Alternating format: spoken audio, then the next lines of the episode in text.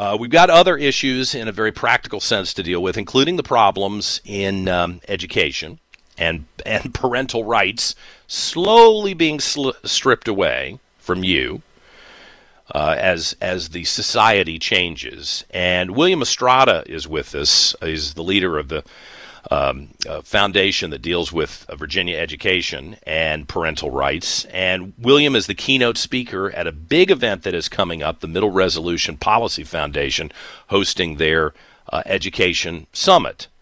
And uh, he will be the keynote speaker coming up. So he's with us this morning. Good morning to you. How you doing? Good morning, John. Doing really well. Good. Well, talk to me about the event because I know our audience is probably very interested uh, this is this is coming up on the 25th of March. Absolutely, that is as correct. It's Middle Resolution Policy Foundation, which is a premier organization here in Virginia that works to advance education, parental rights, a lot of the issues that I think all of us used to take for granted until until the pandemic really pulled back the curtain in what's going on in public education in the United States. Our our listeners can go to middleresolutionpolicy.org to find information. It's Saturday, March March uh, 25th in Allen, Virginia.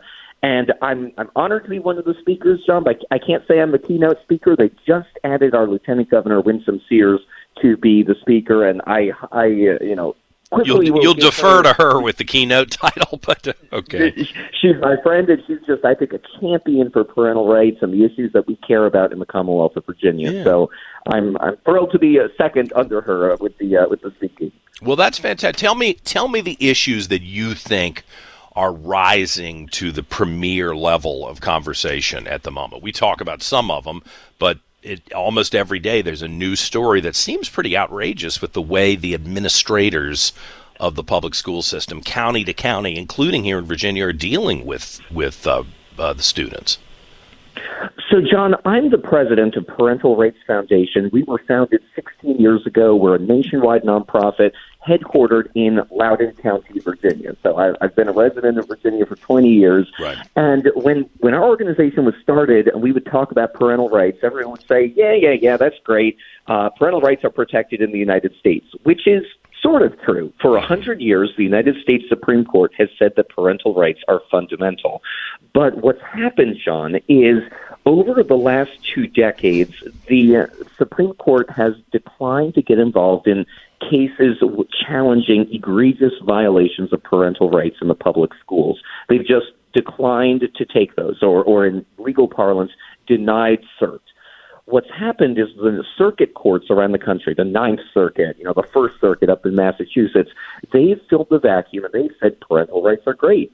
You have the parental right to, mm-hmm. to choose to homeschool your kids, to put your kids in a private school. But if you choose to put your kids in a public school, then you really have no right to get involved in, in what's happening.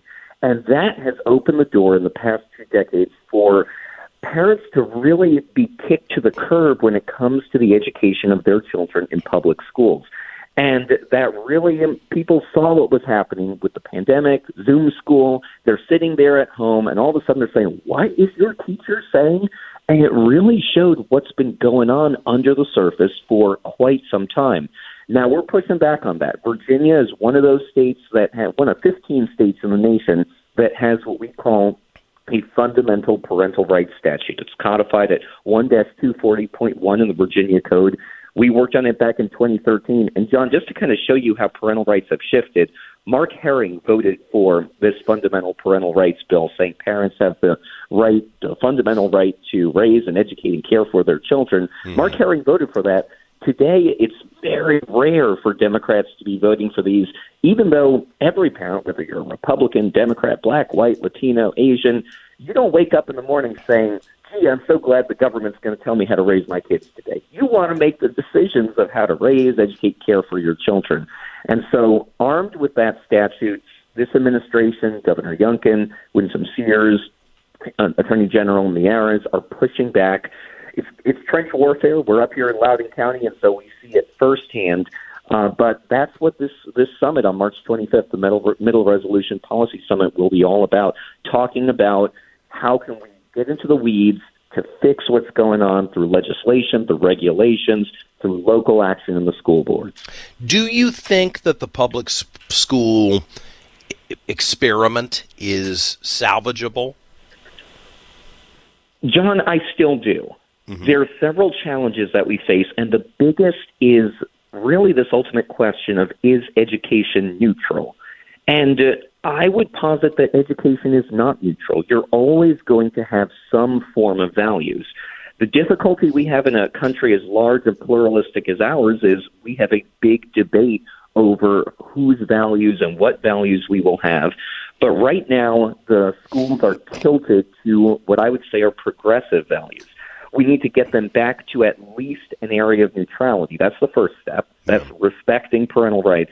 But here's the second step, and that's what I'm why I'm so excited to be speaking at Middle Resolution Summit.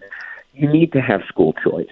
And that will allow parents ultimately to be in the driver's seat of if they can't get uh, fixes through with their school board, if they if they can't if they're not satisfied either on the left or on the right, then they can take their school dollars, the money that would go to the public school to educate right. their children.